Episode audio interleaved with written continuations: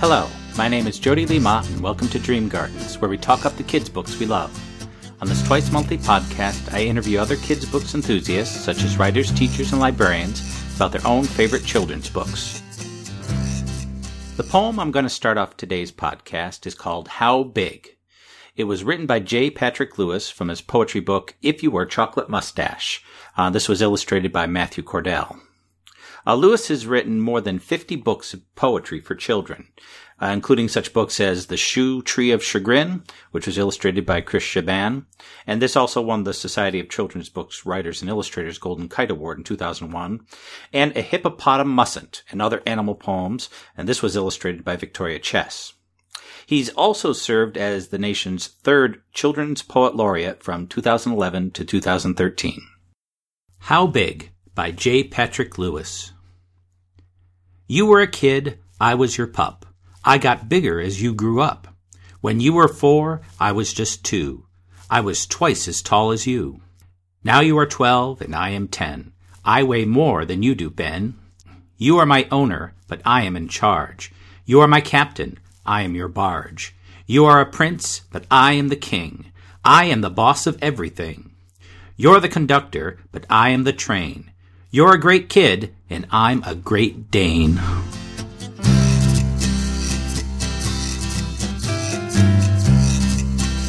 My guest today is Robert Kent, author of the middle grade book Banneker Bones and the Giant Robot Bees, and creator of the blog Middle Grade Ninja.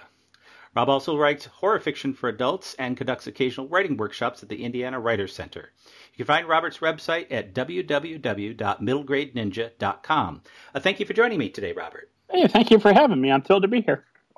Now, as I mentioned, you wrote this book, uh, Banneker Bones of the Giant Robot Bees, and I understand that there is another book uh, coming out in uh, that's a sequel to this as well. Can you talk a little bit about uh, the original book and uh, what we have look, to look forward to in the second book?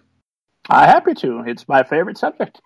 Uh, Banneker Bones and the Giant Robot Bees is a middle grade novel, uh, sci-fi, and it is available as paperback or an audiobook, or the ebook is actually free to download from any ebook distributor, and it's permanently free. So whenever you're listening to this, uh, it's available. The sequel, Banneker Bones and the Alligator People, will be out Halloween of 2018. That one will not be free.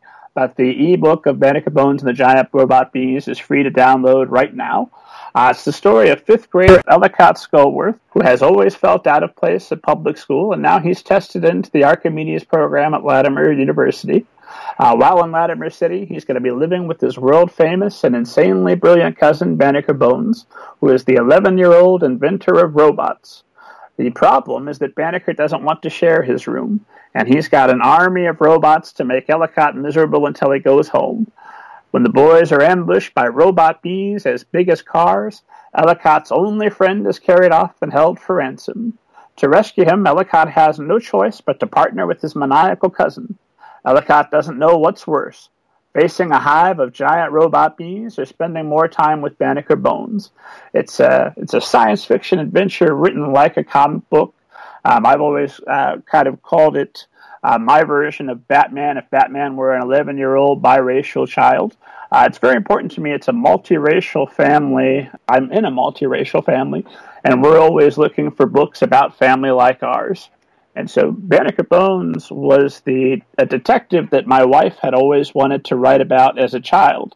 And when she grew up and she married a writer, she told me about it. And she had based the name Banneker on Benjamin Banneker, who was a famous African American inventor. And her father used to drill her on African American uh, history or Black History Month flashcards. And so names from famous black history figures are, are throughout Banneker Bones as kind of an homage to my wife. It's really, it's a love story for my wife and my son, uh, who's a biracial uh, child. And I wanted him to have a book about a boy that gets in wonderful adventures with robots. And as of uh, Halloween, he'll have two books. Do you envision more and more books about this set of characters and the situation? You know, I've called it the and then story because I, I think of it almost as like when you're a kid and you get so excited about something that you say, and then this happened, and then this happened. And there's always another and then because something else is going to happen. Uh, and so, absolutely, there is not a planned ending. There will be at least three books. Beyond that, I could very easily see a fourth, fifth, and sixth book. And they all end with cliffhanger endings because there's always going to be something exciting coming down the pike. As I mentioned, you've created this blog, the Middle Grade Ninja blog. And um, how did you get the uh, idea to create this? And for um, people who haven't had a chance to visit it yet and see what's in it, what would they what would they find there? If they were to go there, they'd find interviews with more than 100 different literary agents, interviews with more than 100 uh, authors, many of my heroes. I've always thought it as kind of my writer's notebook, but I make it public uh, because I go out and I talk to authors that I would want to speak to. So people like, uh, as of uh, the airing of this podcast, we'll just had Louis Sachar on. Um, prior to that, we had Kate DiCamillo earlier this year. Uh, we had Michael Grant uh, just a bit back, Bruce Coville.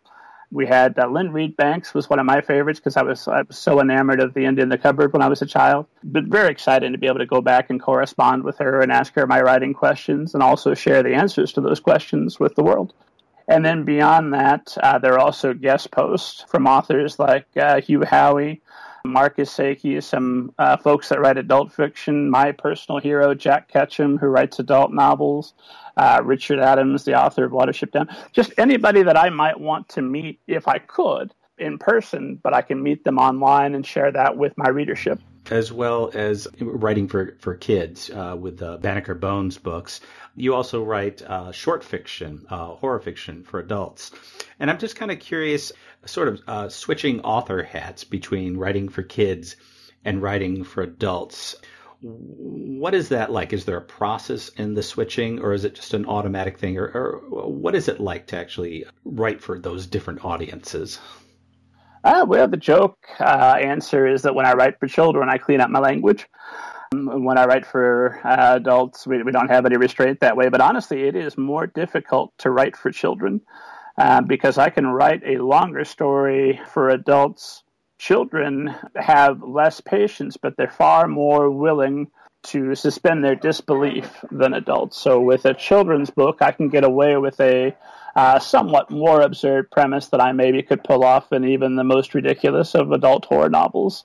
And so when I go back through and when I write a um, for children, my sentences and my paragraphs, if I have a paragraph that's more than three lines long, I start to really it has to justify itself to go to that fourth or fifth line. If I have a chapter that's more than two, two and a half pages long, I get I get a little bit wary that if we're going four, I might be losing some readership. Give them a break. Let's keep them going. Whereas with adults, I get a little bit more leeway there.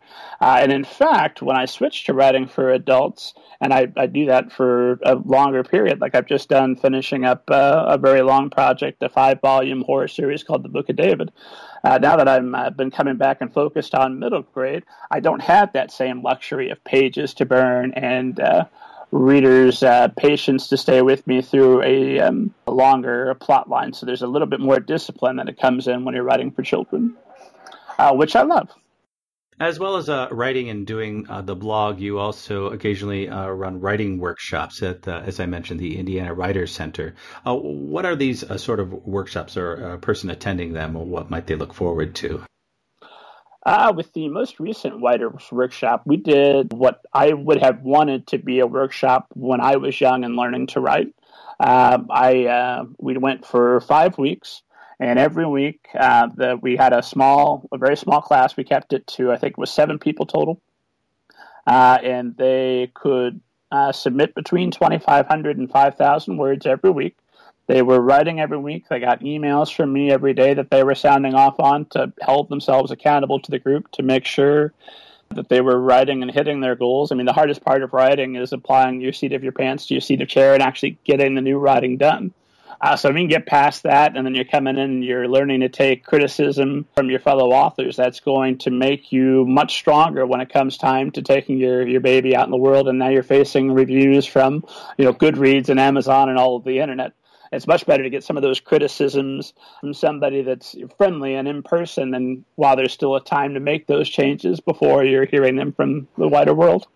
Now, the book you chose as one of your favorite kids' books is the uh, middle grade novel *The Witches* by Roald Dahl. It was originally published in 1983 by Jonathan Cape in London, and also illustrated by Quentin Blake. It is a very well-known novel, but readers if they're out there uh, who actually haven't had a chance to uh, read The Witches yet, can you tell them a little bit about uh, what it's about? Uh, first of all, go re- go read it. read it as fast as you can. You don't want to miss this one. Uh, it is the scariest middle grade novel I have ever encountered. Uh, and that's probably one of the reasons that I now write horror in addition to middle grade, is because this book got to me uh, when I was just the perfect age for it. I read it in the fourth grade. Roald Dahl caught me from, from when I'm a child and now has brought me into adults with this novel. And it is a. Um, a story about a boy and his grandmother who learn that the, there are real witches in the world that are conspiring to kill as many children as they possibly can and not harm, not temporarily inconvenience children, but kill children. The stakes in this are extremely high, and they, throughout the course of the novel, have to come together and find a way to turn this witch's evil plans on themselves and serve out appropriate amount of revenge. Uh, so probably the best way to tell you about the witches is to just let Roald Dahl do it.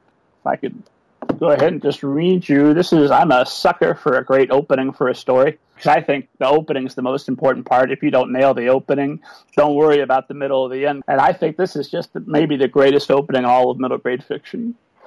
Uh, so here we are, chapter one, a note about witches. In fairy tales, witches always wear silly black hats and black cloaks, and they ride on broomsticks. But this is not a fairy tale. This is about real witches. The most important thing you should know about real witches is this.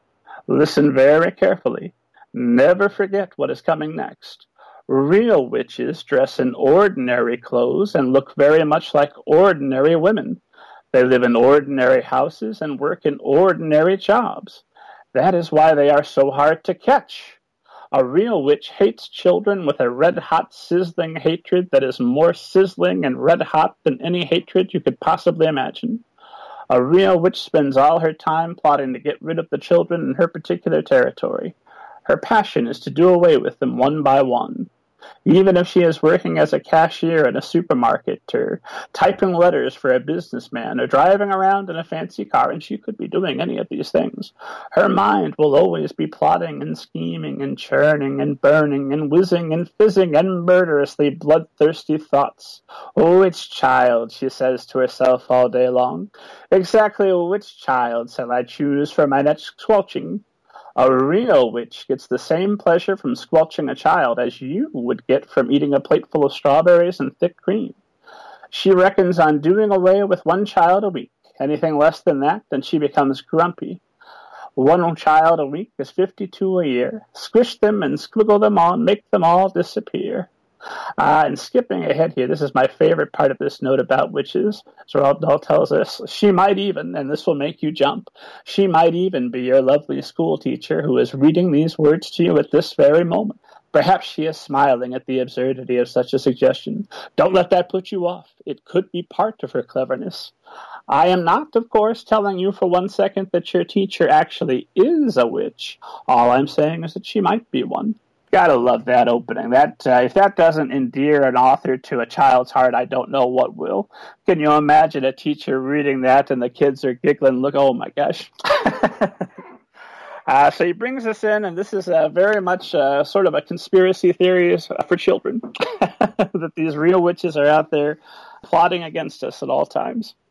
The center of this book, amongst all the strange goings on and all these witches, is this relationship between this um, young boy narrator, who I don't think is ever really named, and his grandmother, who's this very larger than life character. And what is it that their relationship brings to the book? How it anchors the book? It's really it's the heart of the novel from start to finish. Because I mean, we open with this boy and his grandmother, and we close with them. Uh, and it's certainly one of the things that drew me to the book originally because I had a very similar relationship with my grandmother. Uh, I would stay with her a lot when uh, my, my parents were working, and she would tell me ghost stories and stories about flying saucers. And she kind of got me uh, started on, on the path to horror author from young. And I, I feel the same uh, about this boy who doesn't have a name. I've, I've looked and looked for it, and they give him one in the movie, but Roald Dahl never gave him an official name. Uh, and Grandma is also sort of the protagonist for the start of this story because the unnamed boy, he doesn't really have a traditional goal. He's not taking any actions toward that goal until almost midway through the story when circumstances force him to come up with the goal. Until that, he's kind of a victim of circumstance. But his is, or sorry, his grandmother is actively taking steps in or his life better. Uh, right off the top, Dahl kills both of the boy's parents, which is pretty common for Roald Dahl books. For example, I, I don't think that James and the Giant Peach really needs James's parents to be dead for him to get on a peach and go have an adventure. But doing that really makes us feel sympathetic for James right at the top, and we don't have to worry about his parents later. And same thing here. Because he kills those parents, and we get to see Grandma take over custody for the boy, we get to see how they rearrange their lives to suit each other and form this new parental bond that the boy needs. He set us up with characters that we're willing to, to fight for and, and, and root for until the end of this novel, regardless of all the opposition they're about to face, which is a lot. I wanted to point out it's significant, I think, that it is a grandmother character for the boy and not a grandfather character. Um, one of the complaints about the novel is that it does tend to invoke sexism that there's this this boy who's afraid of all these women but the two strongest roles in the book are women there's the grand high witch and then there's grandma and grandma is a direct force of good in opposition to the evil of the grand high witch uh, now that's undercut a little bit later by a more problematic passage near the, the very end of the novel. I just like to put this right on Main Street, uh, right here at the end. The boy tells her there's no way an English policeman is going to believe that you are the head of the Norwegian police. And her response is, I am very good at imitating a man's voice, she said. Uh, and if this were in the you know the 40s or the 50s, you'd say, well, that's that's, that's the time that, that they were in. 83, yeah, that's pushing it a little bit on that one. That all grandpa moment there at the end. But despite that, we really do have this this strong female character uh, and really strong evil female characters. And so, with uh, with Roald Dahl books, when we're looking at these novels, when we look backward, we're going to see less progress just by definition of the fact that our books now have things that people, I'm sure, 10, 20, 30 years from now will think are, are absurd and, and are unkind. So we can't write off what I consider to be classic literature because it does have that problematic line. And I also think that's a good opportunity for modern children to talk with them about that and I don't know, you were a teacher. How would you incorporate that, or how would you talk to your readers through that? I think certainly making it part of a conversation, you know, bringing up the line and asking the kids about it and what are they what are their opinions about it or maybe even better, how would they rewrite the line if they were the editor for this book? What would they do to rewrite this line? That's always good to turn something into a writing exercise. Well, that's a wonderful idea you can't you can't skip it. But boy, you don't want to throw out a book as great as this or the collected works of Roald Dahl just because of a few problem passages. I want to go back a little bit to the passage that you read because he does go, and you said you just read a part of it, and he does go to great lengths to to list these various characteristics of witch, and I think they're very unique to this book. It's not something you commonly find in other descriptions of witch. But he, he, he does go into great length into describing, you know, how to um, uh, recognize a witch.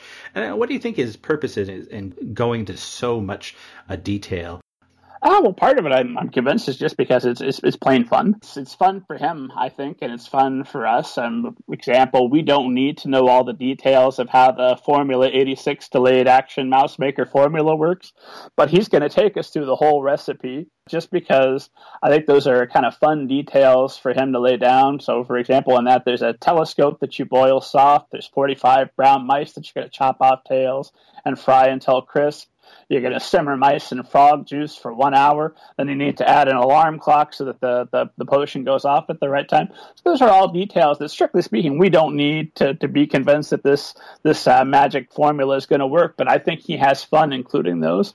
And with the details specifically about the witches, one these are extremely specific details, as you mentioned. There's uh, the fact that their witches are all going to be wearing gloves because they don't have fingernails, they have curvy claws like a cat. They're going to have uh, wigs because every witch is bald. Their nose holes are slightly larger than nose holes of regular women. Uh, you have to look carefully at their eyes because there's just a little black dot there instead of a pupil, and that black dot changes color. And they don't have toes. They just have squared off feet, so they're always uncomfortable in, in shoes. Uh, they can't wear special square shoes because that would give the game away. And the, the fun of that is if you're a child, especially in the 80s when this was written, I remember there was a lady in my church that uh, when I when I, I, I, shortly after I read this book, I saw her and she had gloves on, and I was like, oh, oh, and I was checking her hair. I wanted to see if it was a it was a wig, how she walked, making sure that her toes weren't missing, uh, and then of course the next Sunday she didn't wear gloves, and I was a little bit really, but still suspicious for, for some time to come. So I think that's an aspect of it where a child reader can take those details and apply it in the real world. But the other thing, just from a, a plot perspective, where that comes in, in handy is we learn these details about how to spot these witches, but then uh, not, what, 40 pages later, our boy is going to be in a hotel room where the society the Royal Society for the Prevention of Cruelty against children comes in, and all these these nice women have got gloves on, and they're itching at their scalps. And these are the little details that we want. The, I think Dahl wants the reader to get to the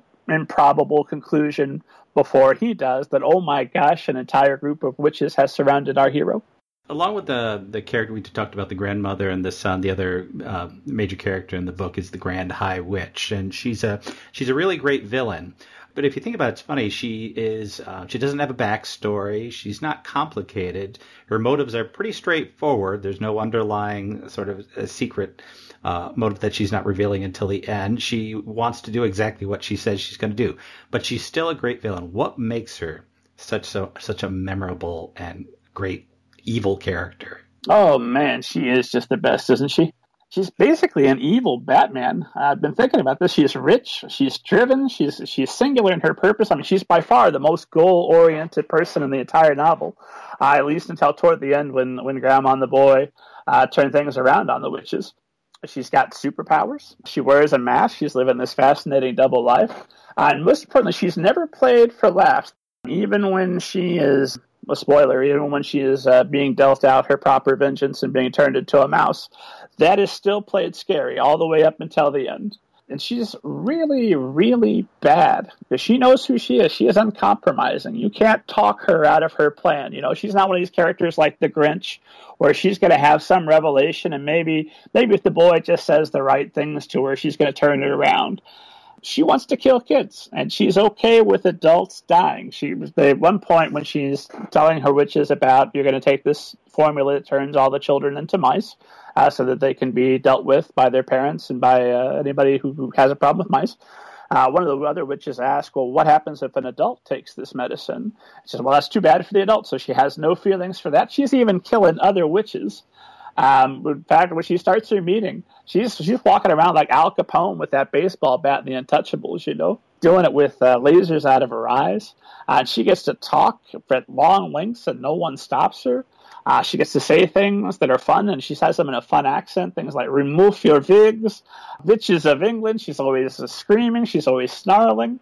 Uh, on my uh, my review of the book at, at middlegradeninja.com, uh, I posted a video of this little girl in England, and she's I think she's doing a school project, but she's dressed up like the Grand High Witch, and she is just playing the heck out of that role and reading those lines and just chewing the scenery. I mean, if you were going to do this as a play, forget Grandma, forget the boy, the Grand High Witch. That's the role you want to play, and that's probably why the most famous person in the movie version was Anjelica Huston because that Grand High Witch, that's the role you want.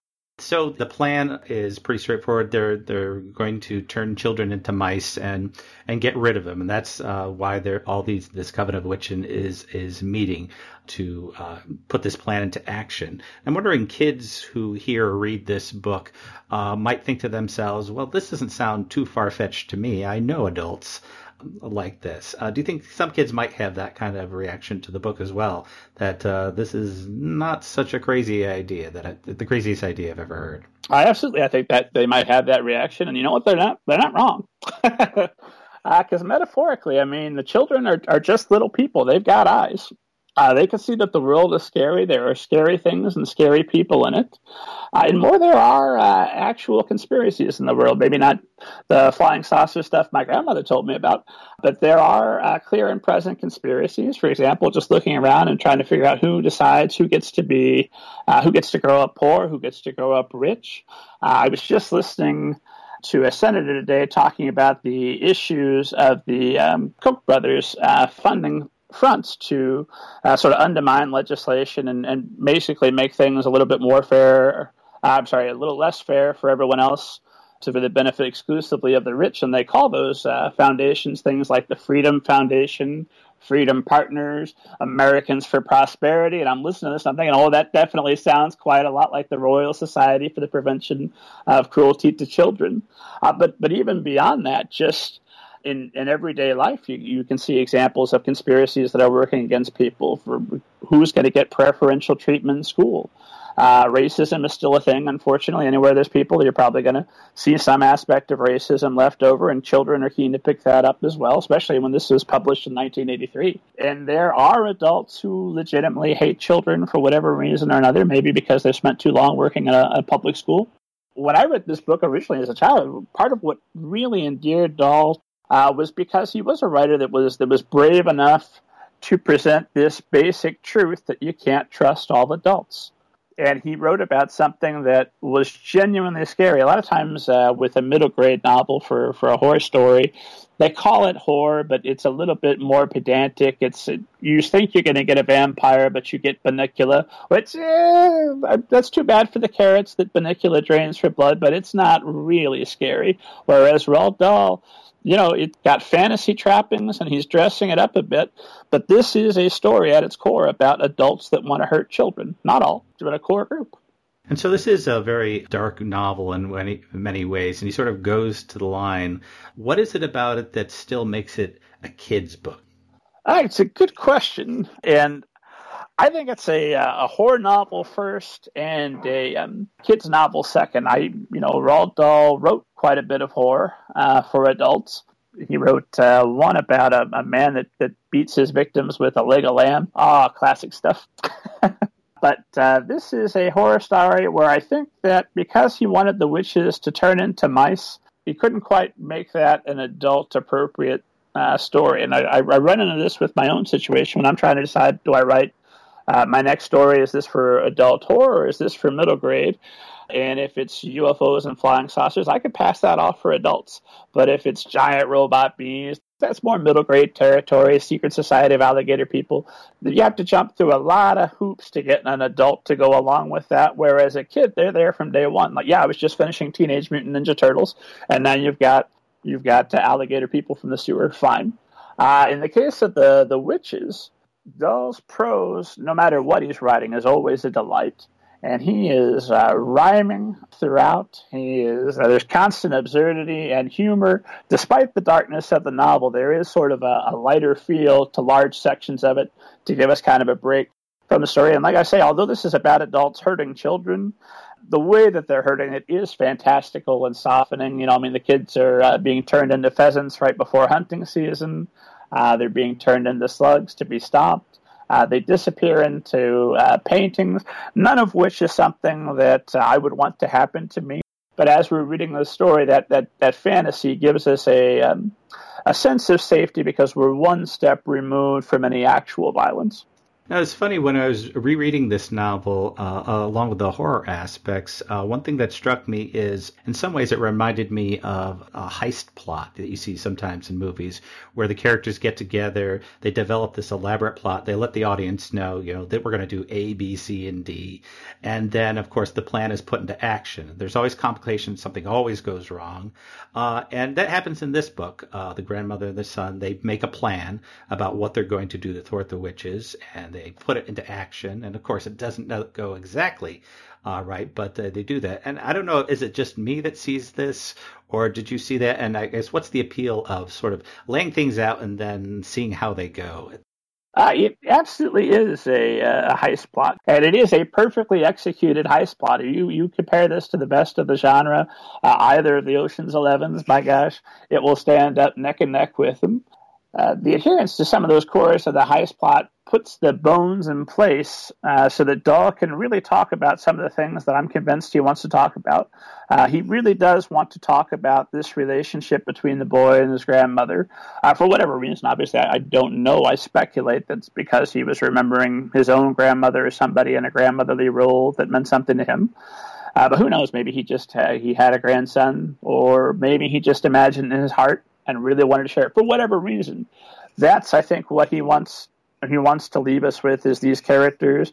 He wants to scare people, but the heist plot gives us a clear from point A to point B. We know what to expect, and there is a thrill in seeing the Grand High Witches plot laid out. As absurd as it is, it is it is kind of fun and clever to imagine that she's going to turn all of the children in England and eventually the world uh, into uh, into mice, and then have uh, mice captures and, and the rest do away with them. That's a fun plot. That's interesting to hear. And then the counterpoint that the boy is spoiler, I suppose, going to take that same formula and turn it back against the witches is very rewarding. We want to see these witches suffer a bit because they are so evil. They do have uh, such plans. The downside, of course, uh, is because he's done that, and, and, and there's very little fat on this novel. It's it's very straight setup, payoff. Takes out the most of the, the all of the witches, I believe, in England. Uh, here at the end, and then he, uh, the boy finds the, I'm sorry, the grandmother uh, finds the Grand High Witch's address books for all the other witches in the world, and they're going to go after them next. He's sort of eliminated the possibility of sequels, which I've always thought was too bad because this this could have been a wonderful series. Now, uh, you mentioned earlier about the the movie that was made from this, uh, the movie directed by Nicolas Roeg, and I usually don't uh, bring up uh, movie adaptations and how they compare to the book because I like to focus on the book itself. But I want to talk about one very small part of the movie and a change they made. Uh, and, and, specifically, it's uh, at the very end where in the movie the narrator is who is a mouse is changed back into a boy, whereas in the book he remains a mouse. And I'm wondering what you thought about that change. Uh, you know, I've softened on this point a little bit. Uh, if you had gotten the witches in, in the fourth grade and it, it, it decided it was my new book of to live by, uh, I was deeply and hor- horrifically offended when the movie came out because the you know the little boy is a mouse and he gets to be turned back into a real boy, which is a fair ending. I'm a little less romantic now as adult than when I was a child. What Dahl does in the novel, he allows, he tells us this boy is going to be a mouse forever. His grandmother hires uh, carpenters and, and works to invent little things to make his life more easy, but he's going to be a mouse and he's not going to live very long. They make it very clear, although this is, you know, the first known instance of a uh, little boy that's now going to live as a mouse they don't know for certain what his life expectancy is, but based on the life expectancy of mice, which they also assume is likely to be the life expectancy of grandma. And the little boy is not upset about this. He doesn't feel cheated. Personally, I might feel a little cheated because he gets his tail cut off with a carving a carving knife. And what's the point of living as a mouse if you're not going to have a tail? But he's okay with that. His love for his grandmother and that relationship is so special to him that he's okay with the two of them having taken out the witches of England. They're going to go out in this grand uh, hurrah and kill as many of the witches, if not all, to save the world and sacrifice themselves to do it. And that's a very romantic ending. But now, looking back on that as an adult who has a child, that's a little bit, it's a, it's a trick of perspective now that, that I'm looking at it and I'm wondering, you know, this is a book about magic in which magical solutions have been presented in the past.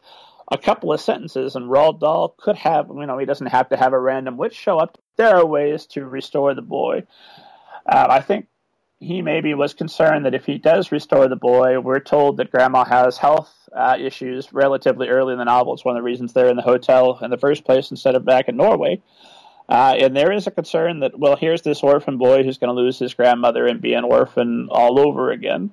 But as an adult, I still think that's maybe not such a bad ending. But as a storyteller, I have to respect it because he gives the entire tale a little bit more weight because the uh, actions that take place in the story have consequences. These are far reaching effects that are going to impact the boy forever. And it's not heroic if he doesn't sacrifice to save all of us from these witches. So the romantic in me still kind of likes the ending that Dahl has better than the movie. Well, uh, Robert, thank you so much for giving me a chance to revisit this uh, novel. And thank you also for taking the time to uh, talk to me about it today. This has been an absolute thrill. I love this novel. I could talk about it with you all night. You can find Robert's website at www.middlegradeninja.com. Thank you for joining me on Dream Gardens. The theme music titled All Together is provided courtesy of Purple Planet Music. You can visit them at www.purpleplanet.com. Podcast cover art is provided by Creative Pro 180, courtesy of Fiverr, which can be found at www.fiverr.com. You can visit me at jleemott.com or follow me on Twitter at DreamGardensJLM. The Dream Gardens podcast is also available through iTunes, Stitcher, and Google Play. If you like what you hear, please comment, share, or subscribe. Until next time, keep dreaming, keep growing, and keep reading.